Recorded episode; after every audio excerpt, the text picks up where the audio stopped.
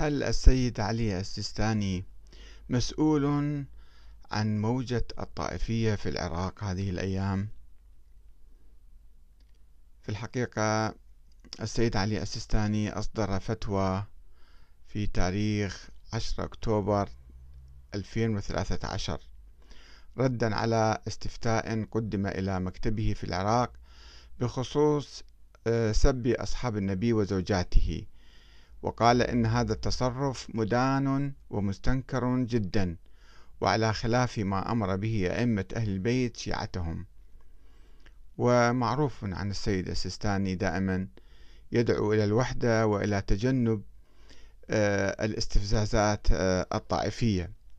وكان قبل ذلك السيد علي الخامنئي المرشد الإيراني قد أصدر أيضا فتوى بتاريخ 7 أكتوبر 2010 حرم بموجبها الإساءة لزوج النبي محمد صلى الله عليه وآله وسلم آه، أم المؤمنين السيدة عائشة أو النيل من الرموز الإسلامية لأهل السنة والجماعة. جاء ذلك في إجابة على استفتاء وجهه جمع من علماء ومثقفي مدينة الأحساء. في أعقاب الإساءات الأخيرة التي وجهها آه، شخص في هذا في لندن. وعلماء الشيعة دائما يتجنبون آه، الواعون طبعا آه، يتجنبون الإساءة إلى آه، الصحابة وإثارة الخلافات الطائفية. ولكن في الحقيقة يوجد بعض الخطباء الأميين شبه الأميين ماذا أسميهم في الحقيقة؟ الأخباريين الذين يتمسكون ببعض مستلزمات أو لوازم بعض الأحاديث لكي آه، يكفروا الصحابة أو يكفروا مثلا يثيروا الخلافات الطائفية التي حدثت الخلافات السياسية التي حدثت بين آه، الصحابة في الصدر الأول.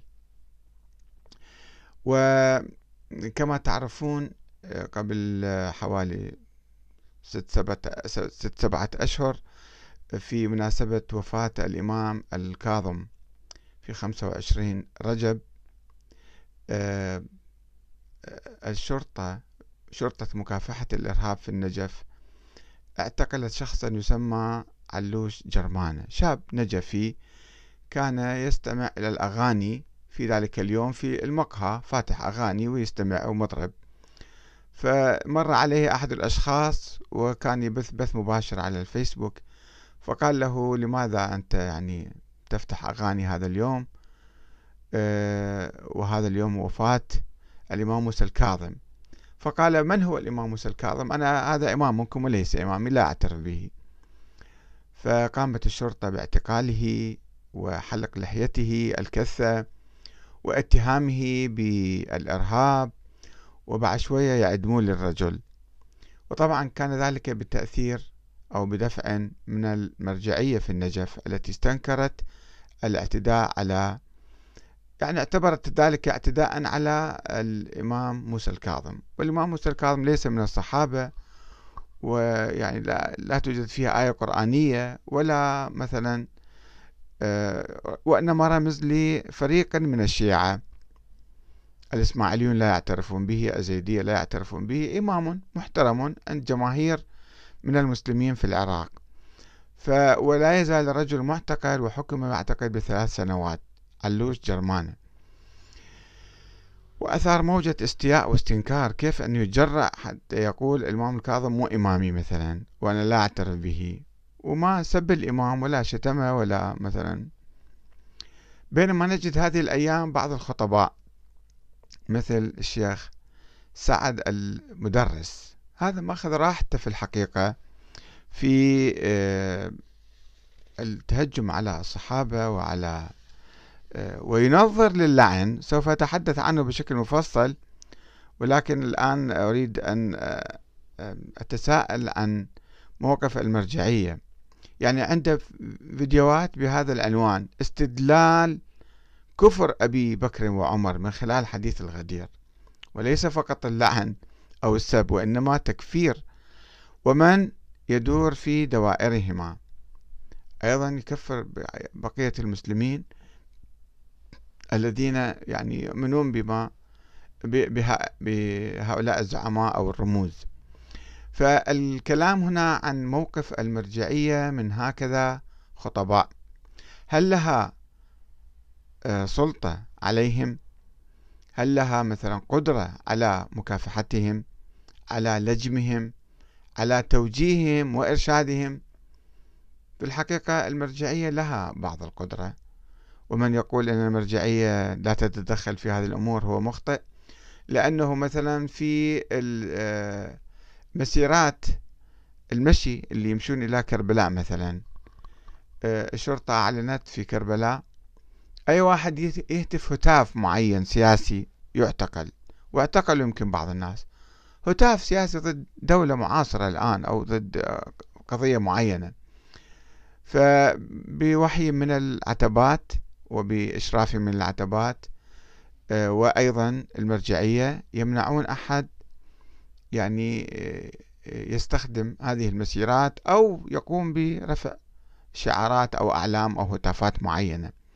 فهذا الخطيب اللي جالس مثلا في الحسينيات وفي مراكز مختلفة وكل يوم في مكان يلقي محاضرة ومأخذ راحته ينظر ينظر لتكفير الصحابة وبقية المسلمين.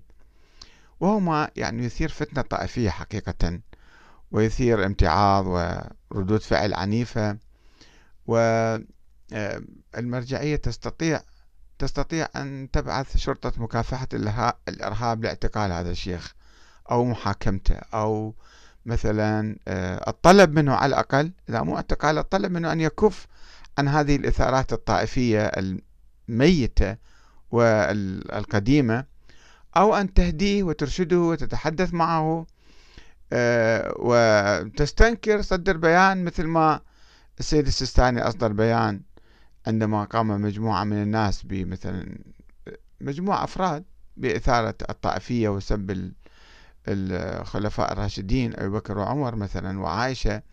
جماعة ياسر اللعان في لندن.